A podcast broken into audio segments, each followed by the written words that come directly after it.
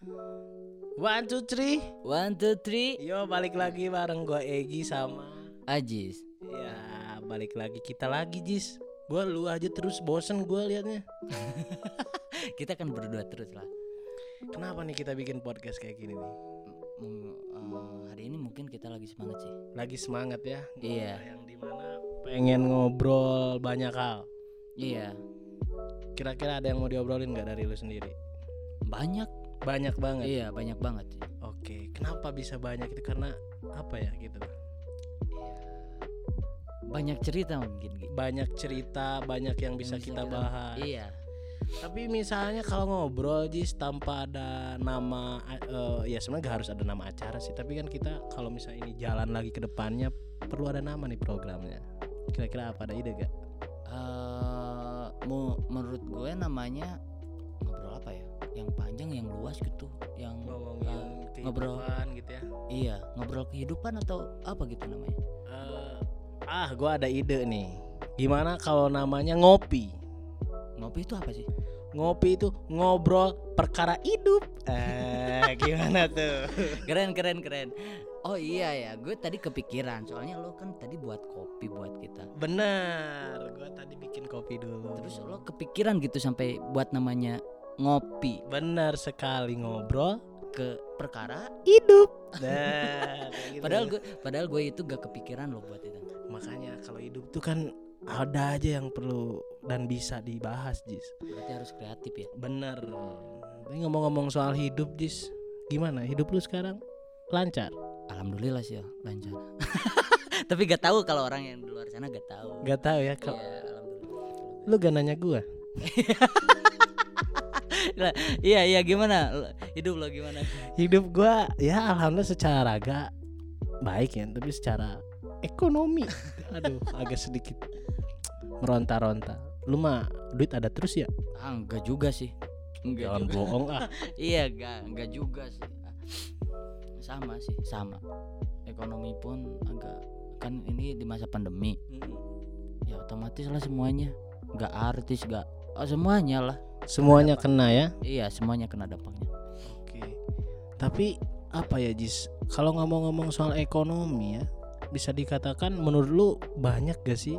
Dan masih ya kalau banyak mungkin ya banyak ya, tapi menurut lu kayak gimana lah pendapat lu tentang ekonomi masyarakat Indonesia sekarang?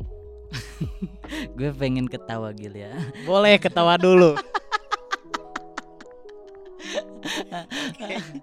Oke, kenapa lu ketawa? iya mungkin masih banyak sih orang-orang yang selain gue gitu pak yang di luar sana itu diga- eh, orang yang di bawah garis kemis- kemiskinan itu masih banyak ya kok jadi balepotan gini gue ngomong Kemiskinan yang membuat orang-orang menjadi belepotan dalam hidup. Miskin itu membuat kita belepotan. iya juga sih iya masih banyak kan seperti kayak kan gue sering tuh sering pergi keluar kota. Contohnya seperti Garut Bandung tuh. Masih banyak anak-anak yang kayak di stopan-stopan itu minta-minta. Iya benar benar iya. Tapi lu ada gak sih kayak contoh nyata yang dekat di kehidupan lu sendiri? Orang-orang yang memang menurut lu ini sangat di bawah garis kemiskinan? contohnya tetangga gue Gi. iya ada. Tetangga gue itu percaya gak lo kalau makan itu sampai satu hari satu kali Berapa kepala dalam satu keluarga? dalam satu kepala itu Dalam satu keluarga berapa kepala? Iya, dalam satu keluarga itu eh, semuanya itu 10. Tapi sekarang 9 karena yang satu itu udah nikah. Jadi ya dalam satu keluarga itu jadi 9 nggak? 9 semuanya. Itu pun kalau masak cuma 2 kilo doang. Satu hari lo bayangin. Satu hari bisa cukup ya? Iya. Gue juga gak paham sih. Berarti bisa dikatakan memang itu contoh kecil ya yang dekat di sekitaran lu masih mungkin masih banyak lagi di sana. Ah, apalagi kayak di Jakarta Gi kan kayak yang nginep eh, bukan nginep sih iya rumahnya itu kayak di kolong jembatan kayak gimana gitu. Oke, tak ngomong-ngomong kemiskinan tapi Jis, lu pernah dengar soal SDGs gak sih? Kebetulan gue pernah dengar itu SDGs ya yang kalau gak salah itu untuk Untuk apa sih gue lupa lagi?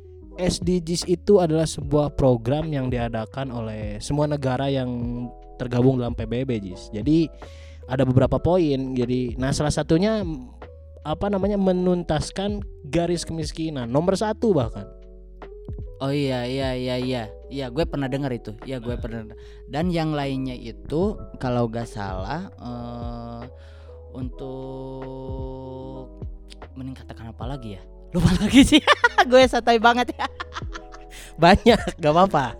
Gak apa- Ada 17 salah satunya kemiskinan. Ada juga kayak apa namanya merawat hutan itu ada juga sebenarnya. Tapi di sini kita gue pengen ngobrolin soal poin pertama dulu dah. Tadi karena hidup berhubungan dengan ekonomi dan berhubungan dengan kemiskinan. Tapi lu sendiri tahu gak sih program-program SDGs yang sudah dilakukan oleh pemerintah? Yang gue tahu nih, Gi, yang salah satunya itu yang dari Kemensos. Oke, apa tuh dari Kemensos? Yang dari Kemensos itu yang untuk meningkatkan bantuan program keluarga. Keluarga harapan gitu. Oke, jadi oh iya ya, yang singkatannya PKH bukan? Perasaan PHK, Gi. PHK itu pemberian kerja. anjir. Iya. Iya. Gue lupa lagi sih. Soalnya kayak eh, kata-kata Sama ya? iya sama kata-katanya itu kan bedanya cuman hanya itu di ketengahin doang jadi eh, Tapi selain PKH, lu tahu ada lagi gak sih program pemerintah? yang meningkatkan kesejahteraan sosial warga. Yang itu yang para pekerja itu kayak ada tunjangan gitu kalau gak salah. Oke, salah satunya itu ya. Tapi menurut lu udah bisa mengurangi garis kemiskinan nggak untuk saat ini? Untuk saat ini menurut gue belum sih. Belum karena yang bikin programnya juga kena kasus kemarin kebetulan. Iya. Kok lucu ya negara ini. Oke, tapi gini Jis, walaupun misalnya apa namanya di Indonesia masih banyak apa namanya warga-warga yang kurang mampu, tapi untungnya masih banyak pihak-pihak yang peduli. Lu tahu kan, lu pernah dengar beberapa komunitas? gue komunitas daerah mana kan banyak komunitas itu. Oke, khususnya di daerah Garut, Bayongbong, Jis. Itu ada sebuah komunitas banyak ya. Ini salah satunya itu namanya Hitma Satya. Hikmat saja. Gue perasaan pernah denger sih. Pernah dengar. Pernah denger kan? Oke, tapi lu belum tahu Hitma Satya itu apa? Gak tahu itu apa. Oke, karena di sini Ajis belum tahu Hitma Satya, gue udah sengaja undang ketuanya langsung dari Hitma Satya. Selamat malam, Bro Gali. Iya, selamat malam Bro Gali. Malam, malam Peggy sama Ajis luar biasa sekali. Terima kasih banyak malam ini udah datang nih ngobrol. Iya, kebetulan lagi ada waktu luang dan lagi semangat aja pengen ngobrol kayaknya sama Peggy dan Ajis di sini. Waduh, mantap sekali, sangat respect nih kami berdua ya kepada Gali itu. Iya. Oke, Li. Gali itu adalah seorang ketua dari komunitas Hitma Satya. Betul. Kalau boleh tahu lu bisa jelasin gak sih Hitma Satya itu apa dan kapan adanya? Oke. Jadi Hitma Satya itu sebetulnya sudah diganti ya. Yang awalnya itu Hitmaba. Nah, Hitmaba itu singkatan dari Himpunan Taruna Mahasiswa Bayongbong yang didirikan pada bulan Juli tahun 2020. Ya, lagi marak-maraknya kasus pandemi lah Pandemi ya. benar-benar. Nah, sering berjalannya waktu, kemudian kita mengganti namanya jadi Himpunan Taruna Mahasiswa Satya gitu.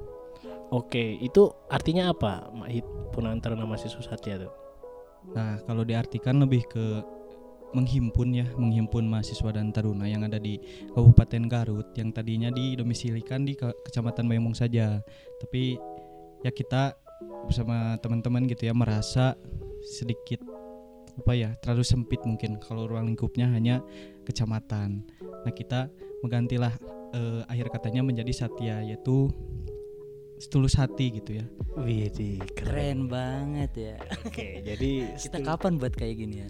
Waduh, kita harus join bukan buat. Kenapa kalau kita buat kita jadi rival mereka dong? Iya iya iya keren. Tapi gak apa-apa sih, lebih banyak lebih bagus Oh, iya gitu ya. benar. Makanya gue seneng ketika walaupun sekarang masyarakat banyak masih gitu ya lah ya yang di bawah kemiskinan tapi banyak juga orang-orang yang peduli salah satunya Hitma Satya Jis. Lu mau nanya apa soal Hitma Satya? Mumpung ada Galih nih di sini. gue itu nggak nanya sih gue itu yang tahu yang yang awalnya itu hitmaba kalau gue hitmaba itu sering denger Gi kalau hitmat ya baru sekarang sekarang karena mungkin udah diganti ya Iya benar sih. Nah gue gue penasaran sih. eh Hitma Satya sendiri programnya apa nih untuk masyarakat li? ya apa dong Nah, mungkin lebih ke kembali lagi awal mula terbentuknya ya sebelum ke program mungkin. Nah, jadi hal yang fundamental atas terbentuknya Hitmasete itu yang pertama ya kita ingin mewadahi gitu ya antara mahasiswa dan pemuda tentunya yang di Bayongbong dan di Kabupaten Garut. Nah, yang kedua adanya kegelisahan dan keresahan gitu ya dari setiap individu yang ada di Hitmas Satya sehingga disatukan dalam suatu wadah yang punya tujuan yang sama yaitu mengabdi, membantu dan eh, kemungkinan ya bisa memberikan manfaat untuk masyarakat. Nah, terkait untuk program-programnya tersendiri yaitu eh, tentunya ada beberapa program gitu ya Oke. yang kita rencanakan dan yang kita sudah jalani juga gitu. Hmm. Eh, di antaranya yaitu ada program membangun mimpi di mana program tersebut eh, lebih ke bidang sosial dan pendidikan. Jadi kita merangkul anak-anak yang putus sekolah, kita membantu eh, keluarganya yang mohon maaf bisa dikatakan kurang, Kurang, dalam ekonomi gitu ya. Nah, ada lagi program berkah ceria Ramadan, Sunday Fun Day, seminar. Seperti oke. itulah kurang lebihnya. Dan itu diselipi dengan tadi yang kata Gali ya ada santunan. Iya, betul. Oke oke. Nah kalau boleh tahu juga kenapa gitu eh, Galih dan kawan-kawan dengan ya itu kan pasti capek jelas capek ya. Kenapa sampai ada itikat baik untuk membuat sebuah acara dan lebih ke mengulurkan tangan kepada orang-orang yang kurang mampu kenapa? Ya tentunya kita sebagai generasi muda gitu ya. Kita mau bagaimanapun kita harus peka terhadap lingkungan gitu. Baik itu dalam hal ekonomi, hal pendidikan, terutama ya di zaman sekarang apalagi kemarin sudah ada kasus COVID-19 gitu ya di mana eh, dalam hal pendidikan dan ekonomi itu sangat bisa dikatakan merosot lah, ada kemunduran. Benar Nah, benar. di situlah kita sebagai mahasiswa, kita sebagai eh, generasi muda ya, eh, peran kita yang harus apa ya diaplikasikan terhadap masyarakat itu sendiri sehingga dapat eh, membantu sedikitnya apa keluh kesah dari masyarakat. Oke. dan saya mau bertanya Li. Eh, kan tadi ada soal pendidikan ya di bawah apa tadi Eh, ini apa? pendidikan yang Merosot. bukan yang Apa? yang gak berpendidikan Bukan government, orang yang putus sekolah Oh kali ya? Ya, orang yang putus, Putus sekolah. sekolah. disomasi lu lu barusan orang yang gak berpendidikan lu baru bikin program pertama udah bangsat serius iya Eh, gimana cara kalian itu untuk membantu mereka gitu Nah, contoh kecilnya Oke. Nah, dalam program tersebut ya kita biasa mengadakan sharing session apa yang misalkan contoh kita membawakan sebuah materi gitu ya, apa yang belum pernah mereka dengar, apa yang belum pernah mereka eh, ketahui sebelumnya di sekolah. Karena ya sasaran pertama kita yang putus sekolah itu baik tingkat SD, SMP maupun SMA gitu. Nah, seperti biasa ya kita sharing session lah apa yang sudah kita pelajari, pengetahuan yang sudah kita dapat, ya kita mencoba untuk membagi- membagikan lah kepada mereka. Dan ya eh, output yang kita harapkan itu sebenarnya bagaimana caranya kita memotivasi gitu ya anak-anak supaya eh, lebih aware gitulah terhadap pendidikan. Karena mau tidak mau di zaman sekarang itu sangat penting gitu ya pendidikan gitu. iya benar-benar. Keren banget ya. Keren banget. Justru lewat pendidikan mungkin ekonomi bisa naik benar gak sih? Betul. kemiskinan bisa sedikit demi sedikit gitu ya itu dananya dari mana kalau boleh tahu kalau lu- kalian bikin acara kan itu a- pasti acara gede tuh tapi dananya itu dari mana Nah, untuk dana sendiri gitu ya, kita eh, memaksimalkan dari SDM kita, dari internal kita. Ya kita dengan cara iuran dan kita juga eh, tidak menutup, menutup kemungkinan gitu ya apabila ada eh, dari pihak eksternal yang mau- ingin membantu gitu, ya kita membuka itu gitu. Seperti itu. Tapi Oke. untuk saat ini pihak eksternal banyak gak yang membantu Ya adalah, tapi bisa dikatakan belum jadi donatur tetap karena kita juga gak, gak punya donatur tetap, tapi eh, mungkin ini apa ya bisa dikatakan hikmah ga ketika kita menjalani sebuah kegiatan yang positif dalam hal kebaikan ada saja rizkinya gitu dari Tuhan Oke, keren banget. Iya, keren banget ya. Oke, terakhir nih, Li. Lu kan pasti sebagai orang yang selalu terjun di lapangan melihat masyarakat dan sebagainya. Beri pendapat tentang eh, apa namanya perekonomian di Indonesia sekarang dan menurut lu yang kita bahas tadi gua sama Ajis tentang kemiskinan tuh kayak bagaimana dan apa solusinya? kalau ditanya solusi ya lebih ke cara pengelolaannya sih kalau menurut saya karena di mana gitu ya seorang pemimpin yang mempunyai niat buruk untuk rakyatnya tapi balik lagi cara pengelolaannya apakah sudah baik atau tidaknya gitu Eh, kalaupun tadi ada program gitu ya yang pertama itu eh, program keluarga PKH. eh, keluarga harapan kan Iya, itu benar. artinya PKH Iya. ya nah salah eh, kita ambil contohnya salah satu itu ya banyak gitu ya di antara program-program PKH yang salah sasaran Eh, jadi penerima dari bantuan sosial itu eh, ada yang salah sasaran bahkan seharusnya masyarakat atau adapun satu keluarga yang seharusnya dia berhak menerima tapi dia tidak menerima bahkan ada keluarga yang bisa dikatakan cukup tapi dia menerima Nah itu kan eh, dari cara pengelolaannya ya, dari cara pengelolaannya, Benar, benar. dari cara eh, apa ya menganalisis di lapangannya seperti apa. Nah itu kurangnya di, di sebelah sana kalau menurut saya. Oke. Soalnya banyak banget di tetangga gue tuh yang rumahnya itu besar tapi dapat bantuan juga. Oke, berarti mungkin itu ini ya apa namanya? Karena tidak di riset dulu ya orang-orang yang mau ngasih itu. Iya, jadi enak kan mereka. Lu lu dapat juga nggak? Oke, terakhir li. Eh jadi solusi itu tadi ya apa namanya pengelolaan. Ya. Selain itu ke ada lagi gak untuk mengurangi kemiskinan?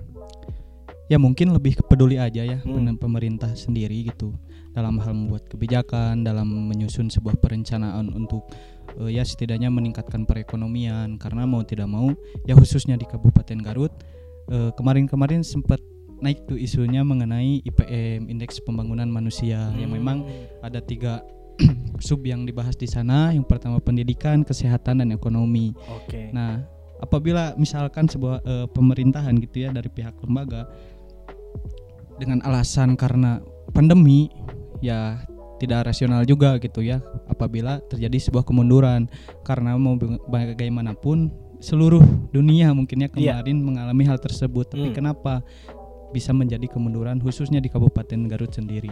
Nah, mungkin itu balik lagi ke pengelolaannya bagaimana eh, apa terus eh, upaya controllingnya bagaimana dari pihak lembaga itu sendiri terhadap eh, pimpinan-pimpinan dinas misalkan. Iya.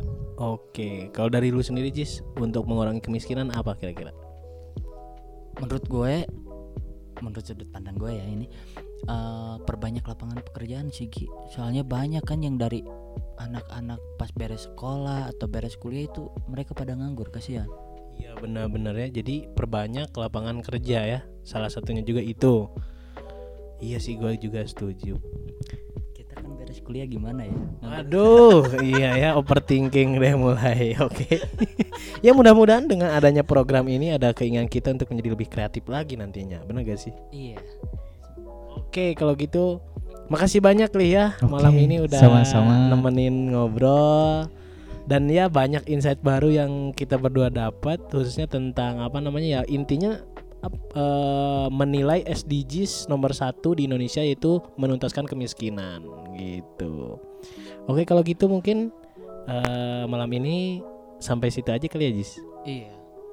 Oke mungkin bisa ketemu lagi sama kita berdua di next episode kalau emang ada Ngopi. ngobrol perkara hidup.